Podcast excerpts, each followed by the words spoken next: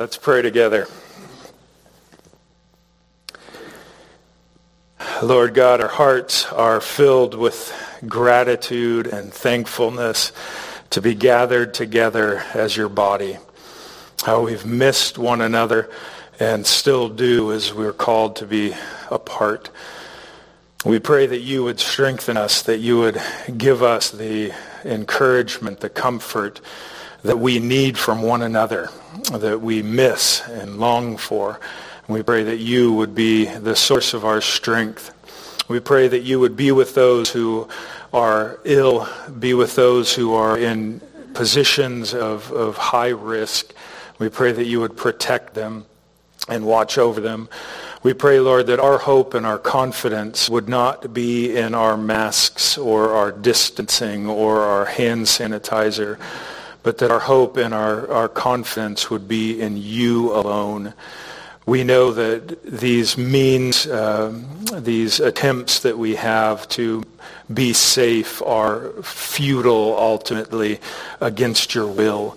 And so our, our hope is in you and in your will and not the steps that we take to remain safe.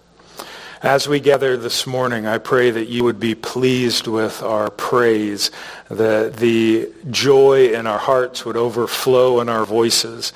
And we pray that you would strengthen us by your Spirit through your word. Fill us with your word and with the strength that comes from it. And we pray all of this in Christ's name. Amen. You may be seated. Well, we want to wish all of you mothers a happy Mother's Day.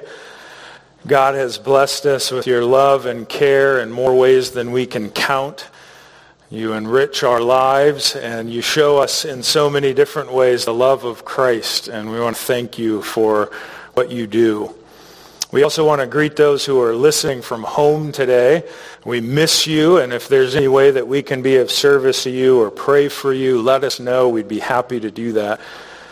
Well, we're just a couple of steps away from having the gym ready for uh, uh, broadcasting the video of the sermon, and that will be ready, Lord willing, next week, next Sunday. That's a big step for us because we believe that when the gym is ready to go, we can actually accommodate our normal numbers spread out throughout the building. And so that's an encouraging sign. We'll be able to move closer and closer to our, our normal gatherings. I want to thank you all personally uh, for those of you who responded uh, to the email about your attendance this morning. That is a big help. It would not be possible without that. Um, as long as we're asked to maintain social distancing, we're going to be relying on those responses each week because just a few families change and that changes everything. It's important that we do that to maximize our capacity. Um, we'll continue to do our best to accommodate your requests. So if you have any preferences, let us know if you're going to be here. Let us know how many are going to be in your group and where you'd like to be seated. We can do a lot to, to, to do that. Of course, you can't accommodate every request, but we'll do our best. Now, last announcement, we figured out a safe way to collect the offering. So for the first time in almost two months, we're going to have a collection this morning. Uh, at the end of the service, the ushers are going to put out buckets. If you saw the white columns as you came in, every one of those columns will have a bucket on it. There's two outside the worship center, one outside the fireside room, and one outside the cry room. So when the service is over, get your offering ready before you stand up. And then on your way out, you can just drop that in the bucket. Do your best not to touch the bucket. Uh, just drop it in there, and then you can head on out. We gotta we gotta do our best, right? Even though it's never going to be enough. Um, so Jeremy will remind you of that at the end of the service. Put my mask back on, and we'll go back. Please open your Bibles, if you have one, to Ephesians chapter four. The notes are in the bulletin on your seat, or if you're viewing from home, on the website under the link.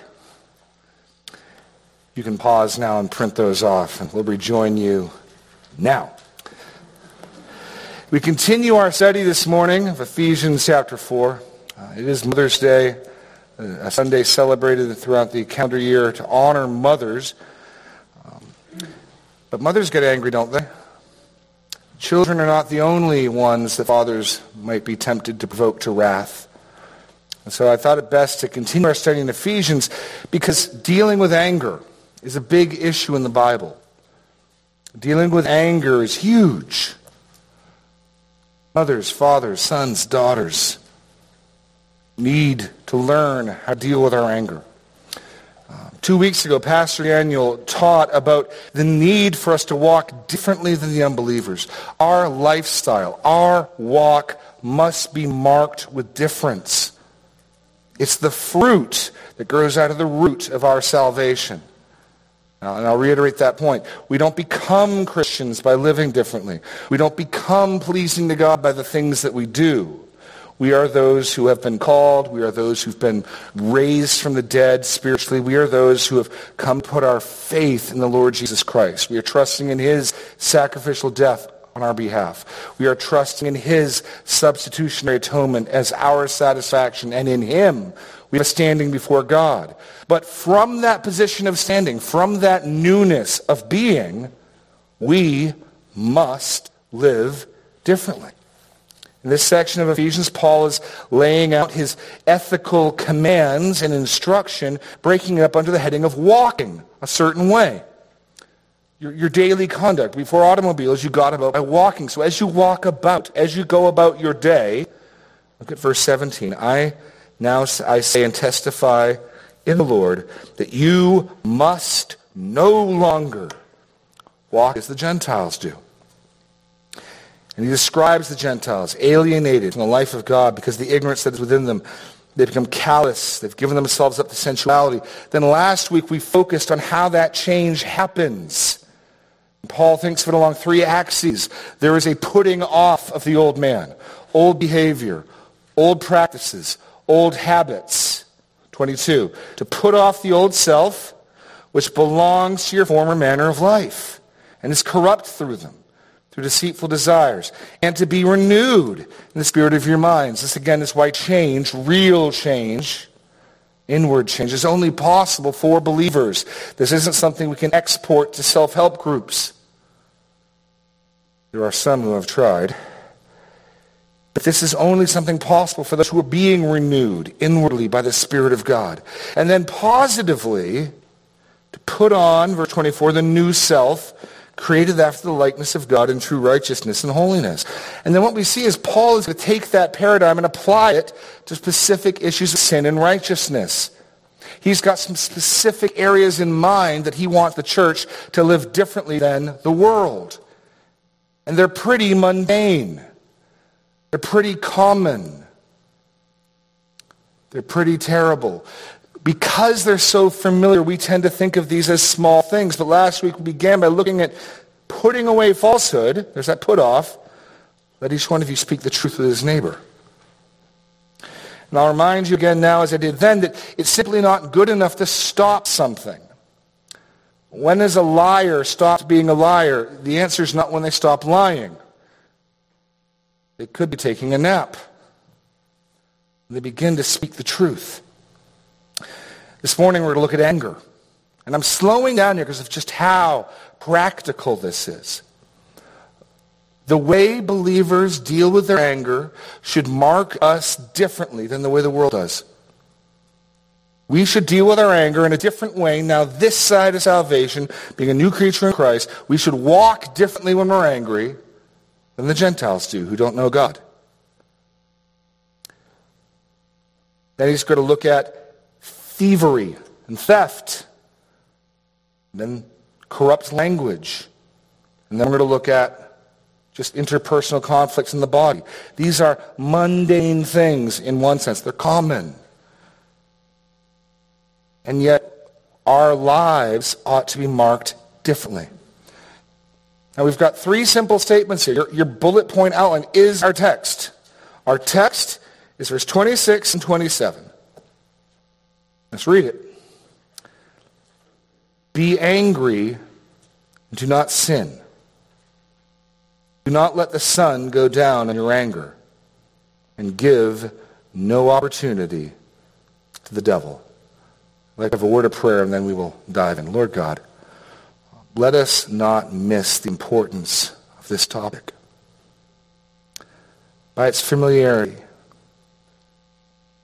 by its prevalence, let us not downplay your commands to us regarding our anger.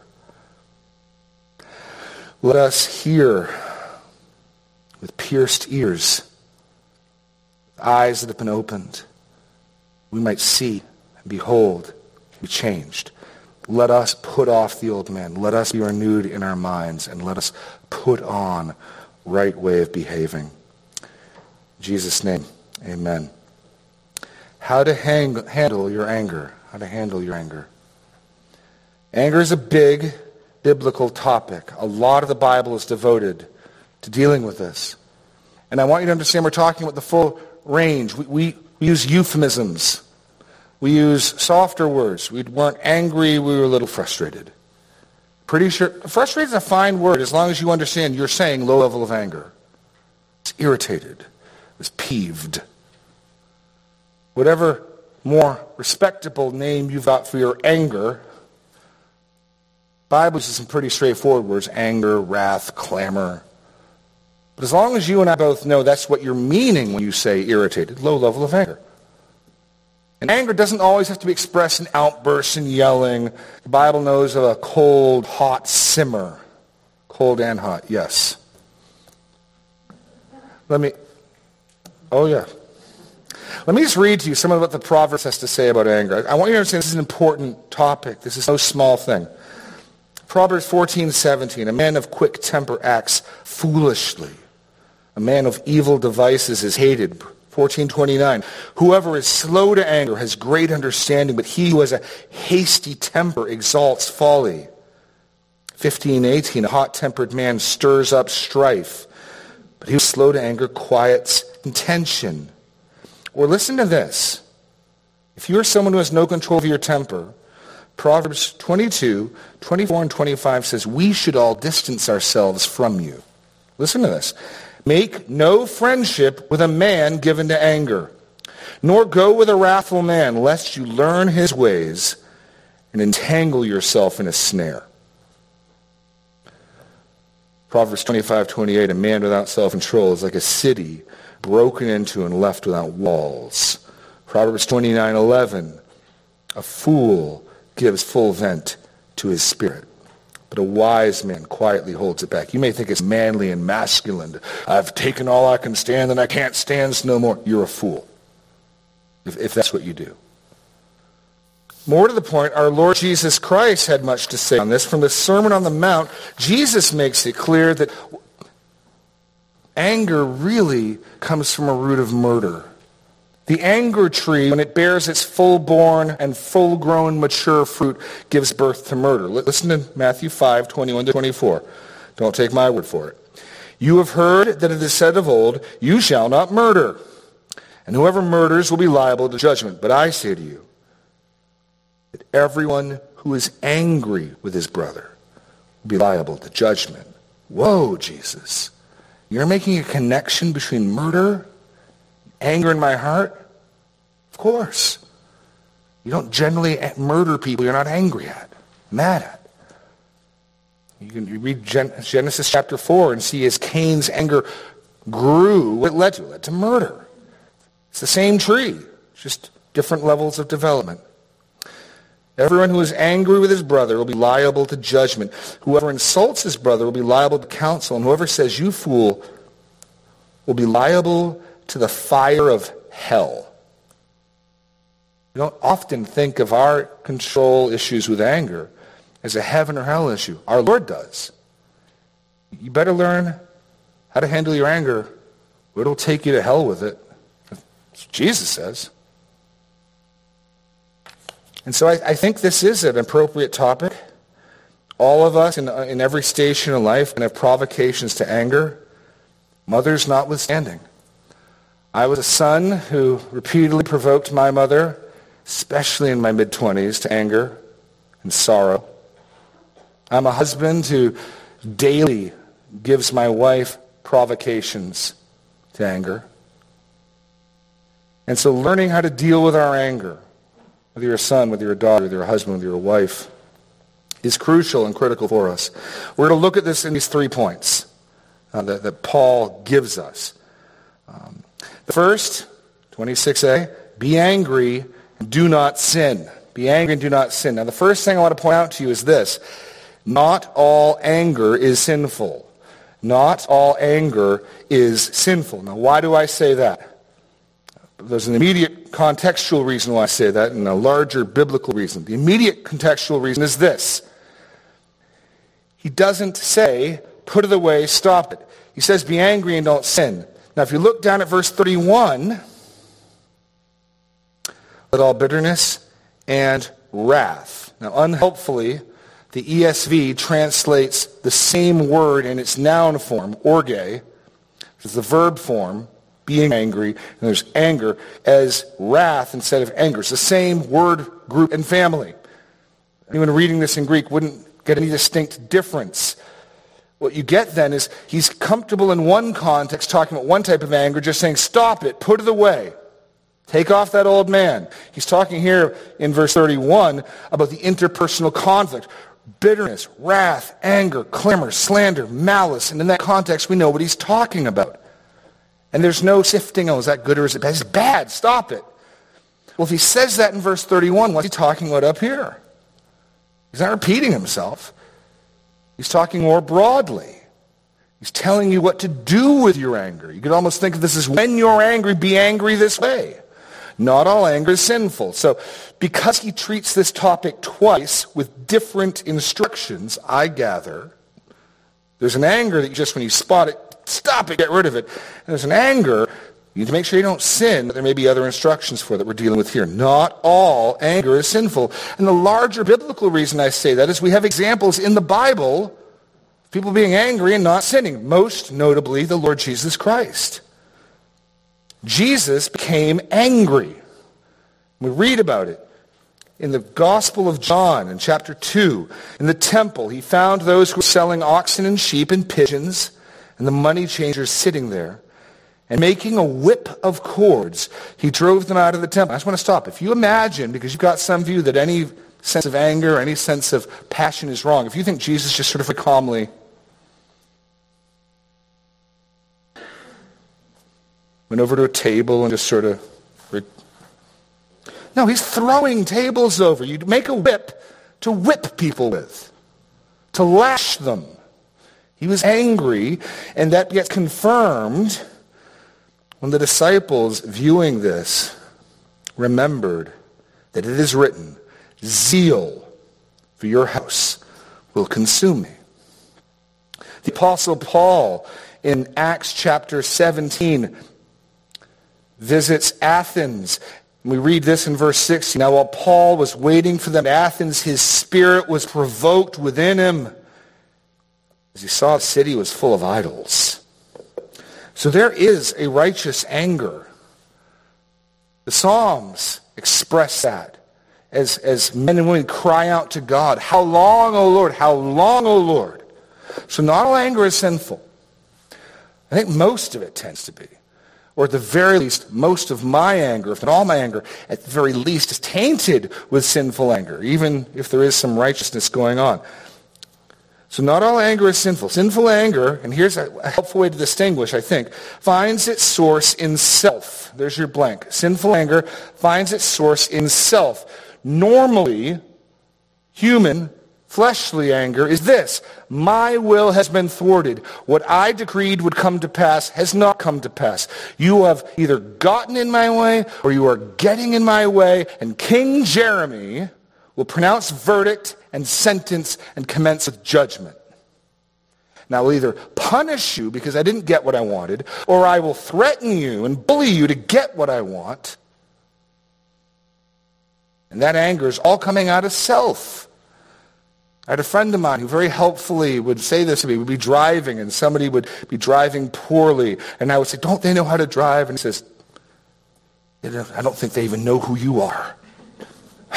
Can't believe they do that to you. You of all people. And it was a very helpful little poke in my side to remind me. My wife has picked this up. The baton has been passed. We'll be driving. And I'll say, that, why are they in that lane? She says, I'm sure they wouldn't do that if they knew who you were.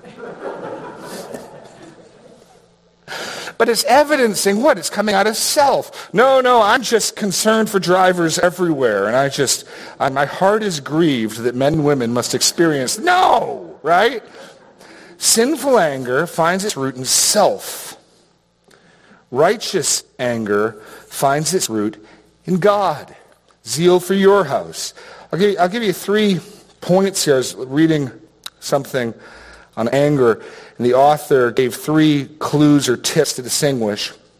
He writes, righteous anger reacts against actual sin, not perceived sin. First, it's dealing with actual sin. Two, it focuses on God and his kingdom, God's rights and God's concerns, not on me, my kingdom, my rights and my concerns. And thirdly, righteous anger is always accompanied by other godly qualities, and it expresses itself in godly ways, such as the fruit of the Spirit, gentleness, self-control, patience. In fact, what I'm going to suggest to you is that what you have to do actually is, is work through your anger. You, you may not be in a position to know rightly whether your anger that you're feeling is godly or not. Uh, believe me, you'll, you'll be convinced it is. You'll argue vociferously to someone else. No, no, no, no, this, is, this isn't right. This isn't the way things are supposed to be This is God's will. Is be, you can make a good case and all, but you got to work through it. In fact, I think the next three statements help us to work through it. So Paul gives an initial command. When you're angry, don't sin. I think it's a call to that initial need for self-control. He's also here quoting Psalm 4. Now, if you keep your finger here, I'm only going to ask you to turn to two other passages. Psalm 4, we're going to go to James a little later. But if you turn to Psalm 4, Paul, writing to a largely Gentile church, assumes they're tracking with him. He's quoting the Old Testament. And so helping to understand what he's talking about here, we're going to need to understand what's going on in Psalm 4 a psalm which we studied a few summers ago, right before we began Luke. One of the psalms we went through that summer was Psalm 4. And he quotes verse 4 of Psalm 4. But it's a short enough psalm. Let's take a look at it quickly. It's Davidic.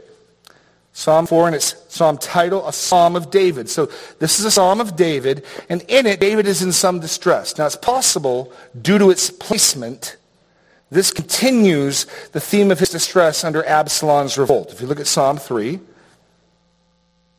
when he, a psalm of David when he fled from Absalom his son. That's possible. So this could be a psalm written accompanying thematically or written in the time when David is fleeing Absalom. That's possible. David's suffering some reproach, some dishonor. It's also possible this was written at a time of drought or famine. David references, um, look at verse 6 and 7. There are many who say, Who will show us some good? Lift up the light of your face upon us, O Lord. You have put more joy in my heart when they have grain and wine abound. So he's contrasting people saying, who's going to show us some good? Who's going to help us? And David says, I've, I've got more joy in my heart than when they have what they want. And so presumably they're wanting grain and wine. So e- either way, but David is the king. If, if Israel's suffering disgrace, if Israel's suffering a famine, that, that's shedding a poor light on David. Or if David's fleeing from his own son. And so David is crying out to God on the one hand and simultaneously counseling other groups of people. So let's just read through it. Answer me when I call, O God of my righteousness. You have given me relief when I was in distress. Be gracious to me and hear my prayer. O men, and now he's speaking out horizontally, how long shall my honor be turned into shame? How long will you love vain words and seek after lies? It's interesting that David, that Paul gives this command, be angry and do not sin, right after forbidding lying. But know that the Lord has set apart the godly for himself. The Lord hears when I call to him. So his first instruction is to men who are relishing David's ignominy and shame. They're loving vain and lying words. And his instruction for them is, you need to know something. The Lord has set apart the godly from himself, and the Lord hears when I call to him. Then, possibly to a different group, he gives this counsel. Be angry and do not sin. Ponder in your own hearts on your beds and be silent, Selah. Which should then lead them offer up sacrifices and put your trust in the Lord. So there are another group dealing with anger. And if this is David's fleeing from Absalom, this would to some degree be righteous anger. Is it not right to see the Lord's anointed, the Lord's chosen king be so dishonored by his own son? You hear the reports of his shaming as Absalom goes into David's wives in public on a rooftop as a way of further shaming him. And then Shimei's following along the ridge cursing at him. Oh, we know David's mighty men were provoked. Why does my Lord let this dead dog curse at him? So they may well have cause for righteous anger. Or it may well be watching their family and their children starve and waste away for lack of food. Who knows the cause? David's command to them is be angry and not sin. Now, the Greek versions of the Old Testament we have, this is a word-for-word quote. Paul is absolutely quoting Psalm 4.4. And so I think oftentimes because of this, we misunderstand what Paul is saying Ephesians 4. And people will say, don't let the sun go down your wrath. You got to go deal with other people. I think this is fundamentally dealing with yourself. Paul's counsel to them is to close their mouth and to meditate on the bed. Right? Be angry, do not sin. Ponder in your own hearts on your beds and be silent. So point C here under point one is this. Be self-controlled in your anger. So Paul's initial command, okay, you're angry, and you may have good cause to be angry. Shut up. You got some thinking and pondering to do first. You, you've got some, some working through this, pondering and meditating to do first. Be angry and do not sin. Close your mouth. Ponder on your bed. It's a call for self-control. If you're thinking in the context of the put off and put on, put off outbursts of anger, put off blowing up, put off self-discipline. Recognize anger is rising in me. I got some thinking I need to do. I need to control myself. Be self-controlled. Point one, control your tongue. Control your tongue. Point two, control your body. Now turn, turn over to James, to James 3. David's instruction in Psalm 4 is then to be silent and to ponder on their beds. Because when we become angry, usually the first way we want to respond is we want to say something. We want to voice our anger. We want to voice our contempt. We want to voice our frustration. And in marriages and in the home, for husbands and for wives and for mothers and children, in our anger, we generally don't tend to strike one another. That does sadly happen occasionally, but more often the weapons of our war in the home are, are words like drawn swords. Look at verse.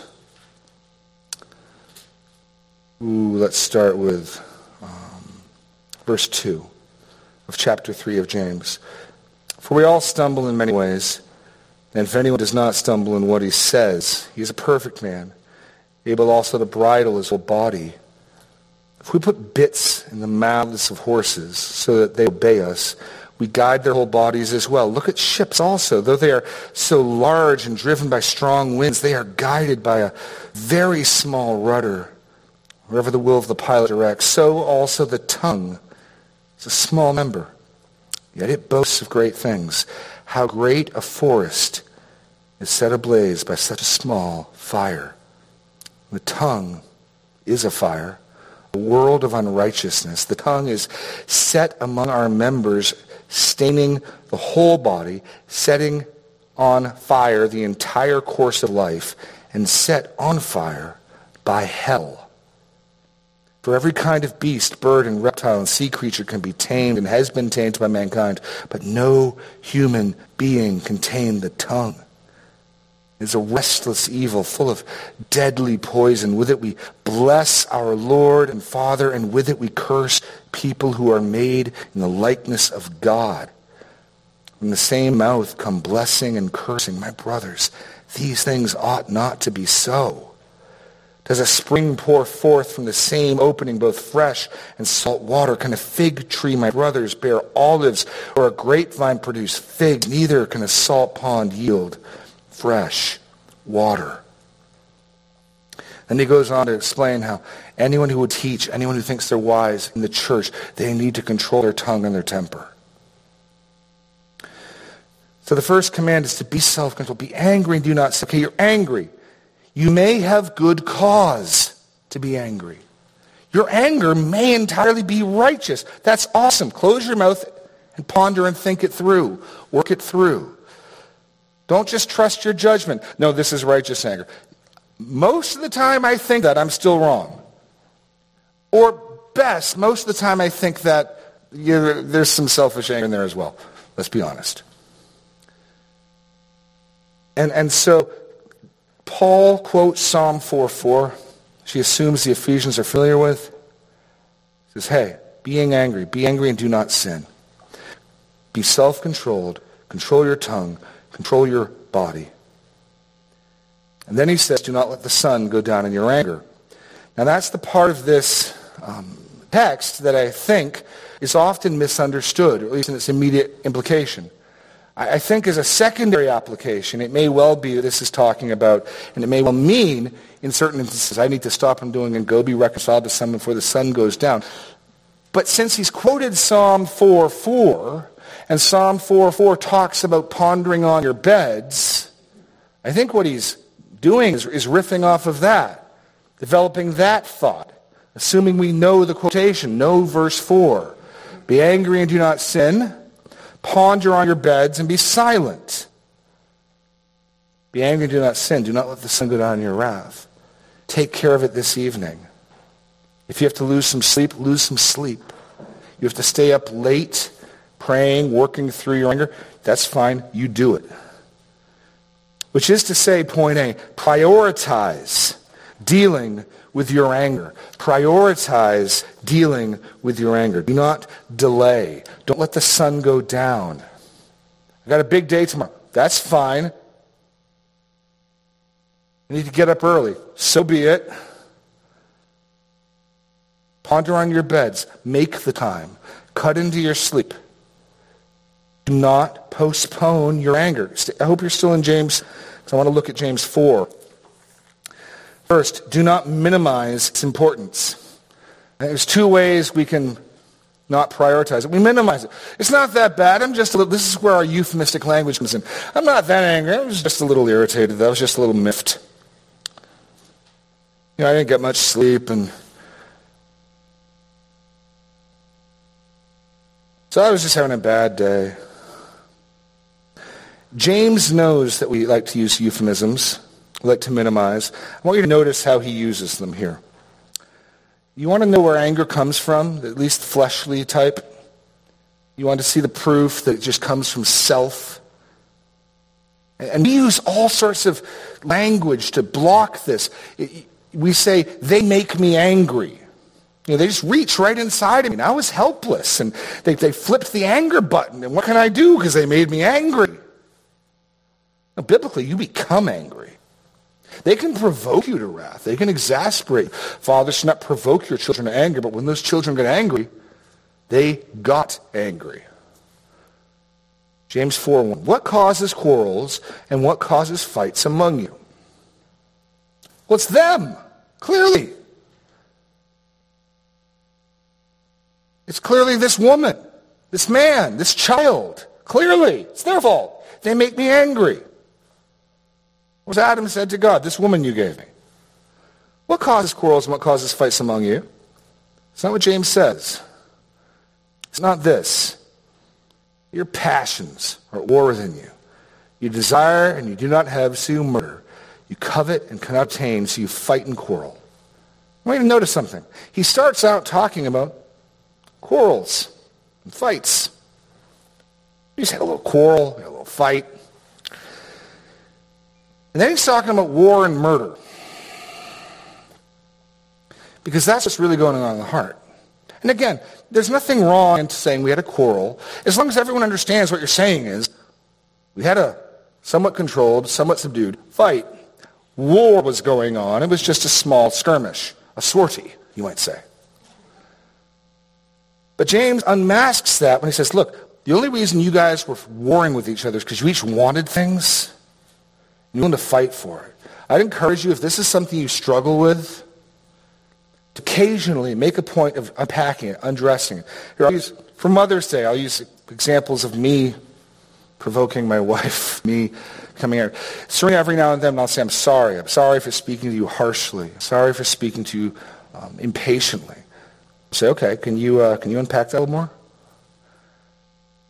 Serena, I am sorry that I wanted what I wanted. I wanted my pleasure. I wanted my plan. I wanted my um, schedule more than I wanted to love and serve you. And when I thought that what I wanted was in danger, I protected it and made war against you with the words of my mouth. You became my enemy, and I attacked you with the drawn swords of my words, because I wanted what I wanted more than I wanted to keep my oath that I made when I married you. Will you please forgive me? Because that's what's going on. That's what James says is going on. And that's why we can't minimize it. We can't minimize it. David is telling people in his day and age, stay up late if you have to. Find the time. Meditate on your beds. Keep your mouth shut. Work it through. So don't minimize your anger. Get rid of euphemistic language. And don't make excuses. Don't make excuses. That's your next blank. Don't make excuses. Jesus also gives us the priority from the other side when he says this. Same passage read earlier. Whoever says you fool be liable of the hell of fire. So, if you are offering your gift at the altar and there remember that your brother has something against you, leave your gift there. Go before, go before the altar. Go first be reconciled to your brother. Now there's a little flip. If your brother's angry at you, but again, notice the priority. I got to go to church. Nope. You got to go talk to your brother. So this means mother. You may well have righteous causes to provoke, to be provoked. I mean, uh, let me explain this. We sometimes hear it's never right to be angry with your kids or angry with your... Yeah, no. If what you mean by angry is outbursts and shrill angry words, yes, amen. But when I see one of my children act cruelly to another one of my children, when I see them dishonor and disrespect my wife, a little bit of anger rises up. That's not right. It gives a certain amount of zeal to me. It gets me in motion. I'm not apathetic to it. I think that's right. Now I need to not sin. I need to channel. I need to work it through. It needs to not be an expression of, but absolutely. Uh, husbands, may I suggest to you, if somebody were attacking, insulting, or slapping your wife, to say, I don't get angry, I just to be empathic. No, you ought to have that response. When someone curses your God, when someone takes the name of our Lord Jesus Christ and uses it as a curse word, our loyalty and fidelity to him, it is right for a certain level of heat to rise up. The Psalms are full of that. In fact, there may be instances where you ought to feel anger, and it's actually wrong of you not to. The, the, souls under the throne of God cry, How long, how long, O Lord, till you avenge our blood? And there weren't some others going, Well, actually, we don't mind. It's okay. It doesn't bother us. No, it's meant to be seen as their righteous cry. So we need to work through this. We need to prioritize it. Point B, do not make excuses. Counsel yourself in your anger.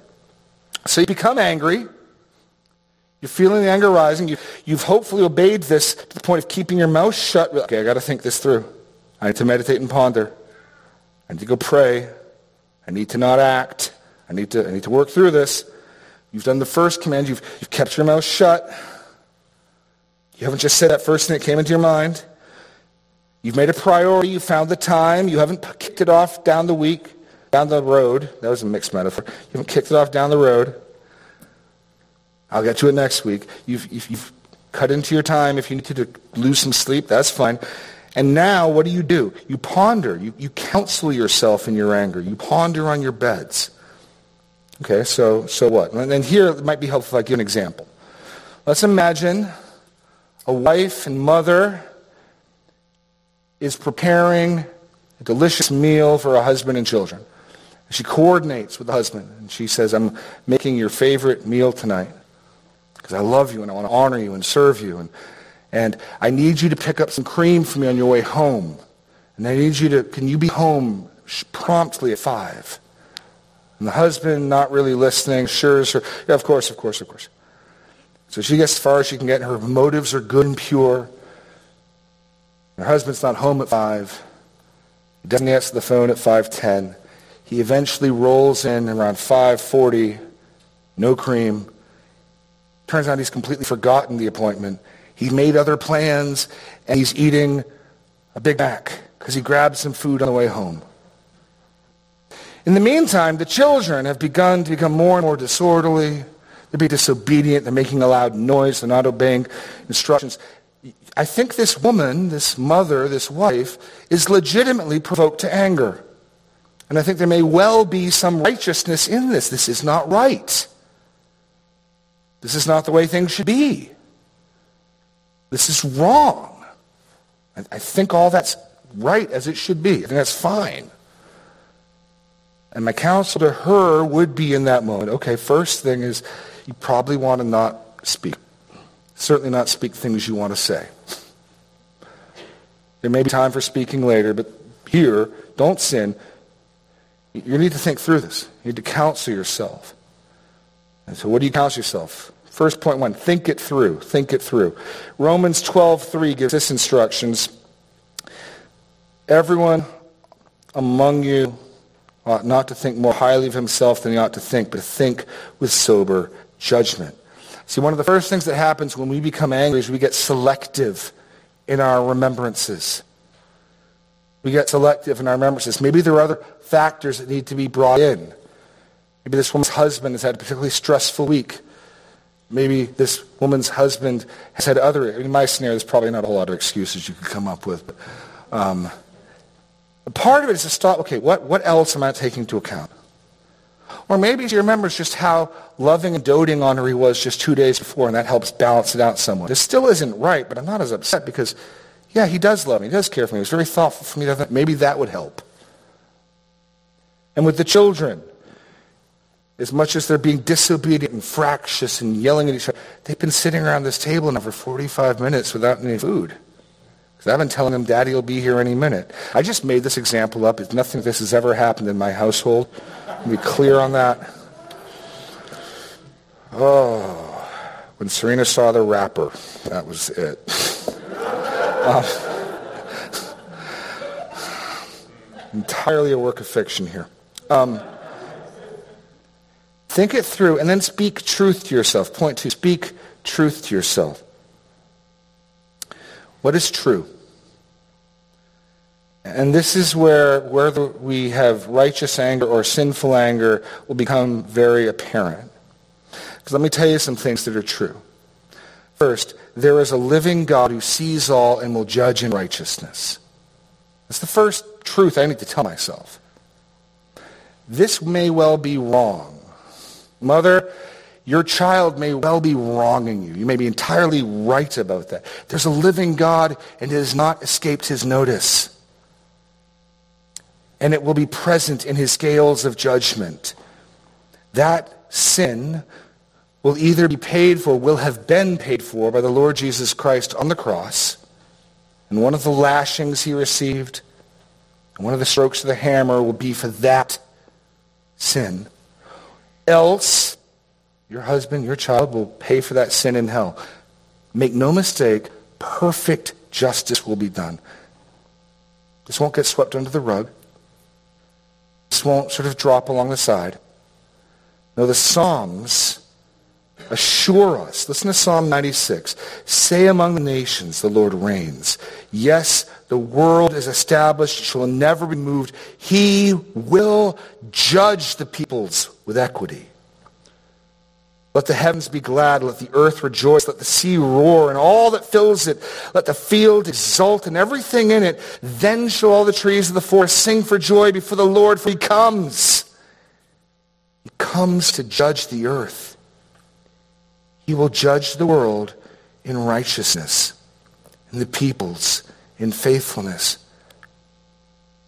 And he doesn't need much of your and my help to do that. And so one thing that helps me in my anger when I'm tempted to, to speak out is to picture Absalom. Remember how Absalom mounted his coup? He set up his little kangaroo court. Actually, I'll do social distancing, Dave. I'll move back. He set up his little kangaroo court on the way to David's temple palace, David's home. And he cried out, oh, that there were a king who would give justice. And he starts rendering out his own judgments. And what he's doing, and we're meant to see, is he's usurping the authority and the prerogative of King David. He's really mounting insurrection. Well, you and my hearts want to do the same thing.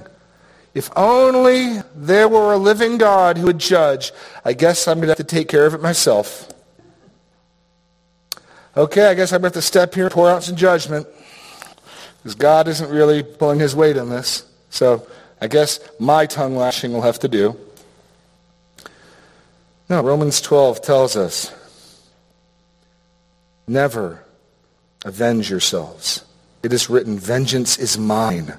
I will repay, says the Lord. To the contrary, if your enemy is hungry, feed him. If he's thirsty, give him something to drink. By doing so, you'll reap burning coals on his head. So that's a true thing you can, you can count, counsel yourself with. What else is true? I've provoked other people. There's another truth. I've provoked other people to wrath, and they've been patient with me. Here's a, here's a great quote. This is from Charles Spurgeon. If any man thinks ill of you, do not be angry with him, for you are far worse than he thinks you to be. Amen?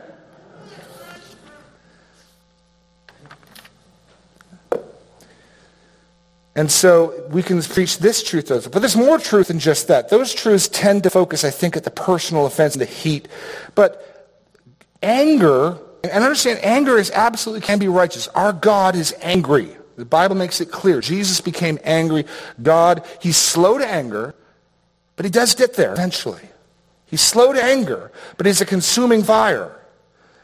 Anger may be the very thing to motivate you to go correct and discipline your child having worked it through, not controlled by your anger, not lashing out in anger, but that feeling, that emotion, that heat that rises up, maybe the very thing to get you up off the couch and to go lovingly deal with your child.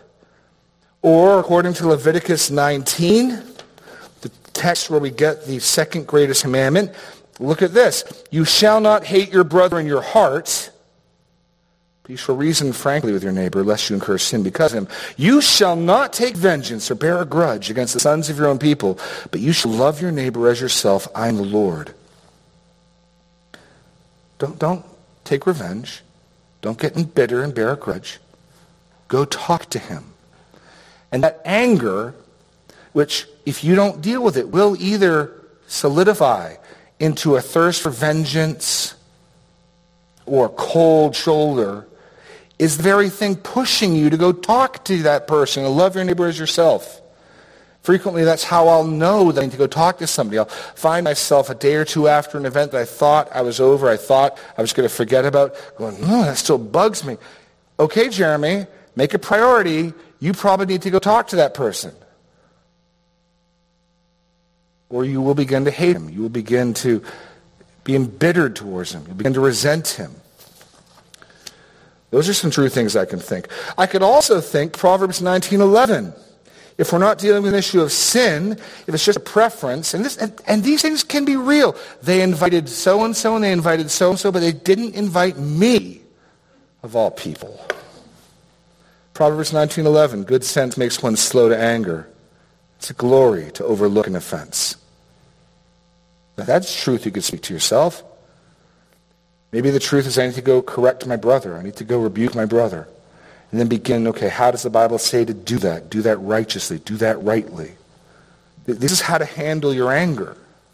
Or maybe you need to offer it up to God. You're, you're seeing wickedness and sin in the world. You're seeing atrocities happening across the globe. What do you plan to do about it? Nothing, except offer it up to the God of heaven who judges the earth. And the Psalms are full of that as well. This is remarkable. Here's some truth for you. Our Lord Jesus suffered on the cross for our sins. No one was ever more greatly wronged. No one ever deserved better and got worse. And listen to this. 1 Peter 2. For to this you've been called, because Christ also suffered for you, you leaving an example so that you might follow in his steps. He committed no sin. Neither was deceit found in his mouth. When he was reviled, he did not revile in return. When he suffered, he did not threaten, but he continued entrusting himself to him who judges justly. Jesus didn't say, it's okay, I can deal with it. He didn't say, I deserve it. He didn't say, it's no big thing. It's a hugely big thing. My Father will judge it in his time, and that will satisfy me. Now, back to my example of this fictitious woman whose husband forgets about dinner. What does that mean? It means she's checking her heart to make sure this isn't about self. This isn't about, but I did. And what you're left with is still a wrong. You're left with a husband whose yes is not his yes. You've left with a husband who, although he swore oaths of priority, has let that priority drop so that he forgot his commitments. You're left with children who are not honoring their mother and father. Things should be done. This woman needs to eventually talk to her husband and say, you, you said you would do this. You, you did not do this. What, what, what happened? And show it to him appropriately. It's loving for her to do that. He needs that loving correction. He needs that done rightly. It's an act of kindness and love. He rebukes a man will afterwards find more favor with him than he who flatters. But only after she's worked through it, so she's not fighting for her kingdom and her rights. But no, because I love my husband, because I want him to honor God, I, I want to point out to him and call him on this. That he might have a chance to change and grow. Your children are evidencing their, their sinfulness. They need that correction as well. Again, not because you're thwarting their will and you're driving them crazy, but because you have a stewardship from God to shepherd these children. And all of that frustration is meant to, to move you in that direction as you work through it rightly, not acting in anger, not controlled by your anger, taking it to God, counseling yourself, think truth, think through it, speak truth to yourself, point three, decide how to respond. Decide how to respond. Is this something I should just ignore? Is this something I should just offer up in prayer? Is this something I should do something? Finally, point three, and we'll, we'll try to be quick. Give no opportunity to the devil. Give no opportunity to the devil. This again reminds us the importance of this. The devil's name, the adversary, he is, here's your blank, an accuser.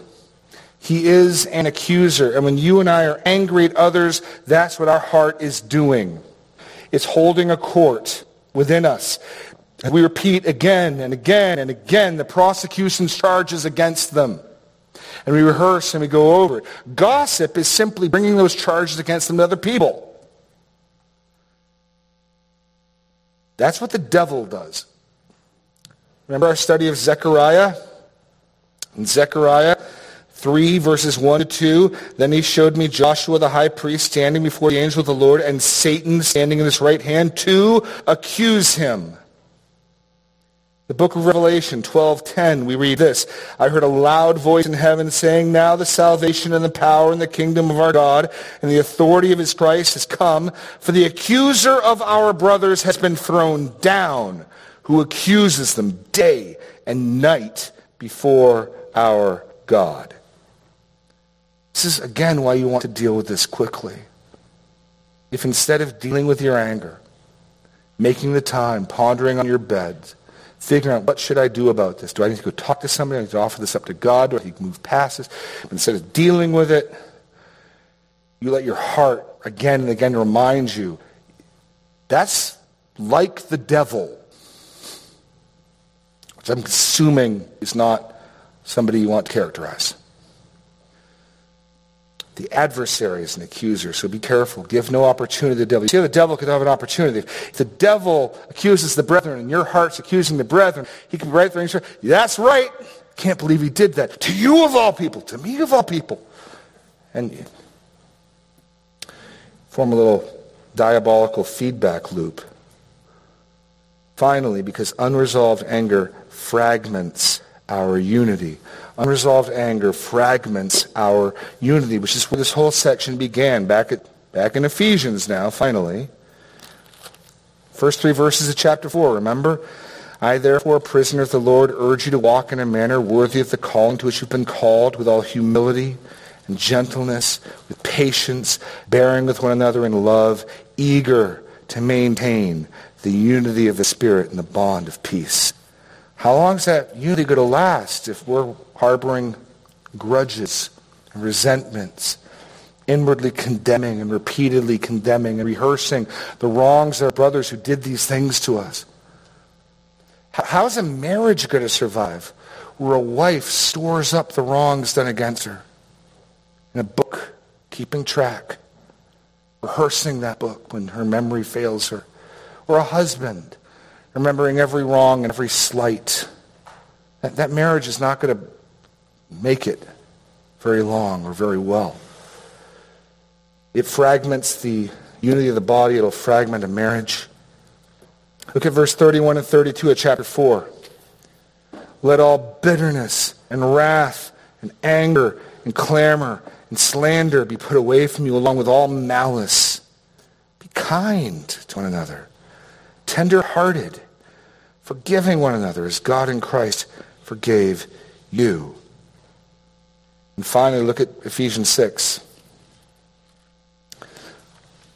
verse 10 and 11.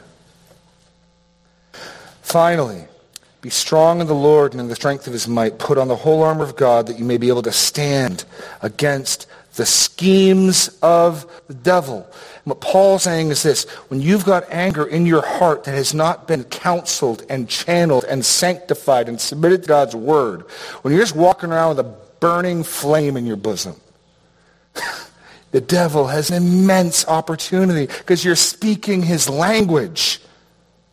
You're speaking his native tongue when you, I can't believe they did that. Why would they do that? That's who and what he is. And he'll be right there. He's got an in. He's got a foothold. He's got a beachhead, to use the war analogy. He will make use of it. He walks around like a roaring lion seeking whom he can devour. And so we, we need to take our anger seriously. We need to sanct- we need to be self-controlled. We need to prioritize it. We need to counsel it ourselves. We need to be angry and do not sin. This is how to handle your anger. I'm going to call the worship team up. We're prepare for our final song. You can remain seated for it. Let's have a word of prayer. Lord God, I just pray that you would give us um, the faith to receive this. Help us to stop minimizing, excusing, and avoiding dealing with our anger. It's important. And we need to submit it to you. We need to submit our hearts to you. We need to submit all of ourselves to you. Help us to find the time and the priority to deal with these things so that Christ would reign in our hearts through faith. Calm our spirits and our thoughts. In Jesus' name, amen.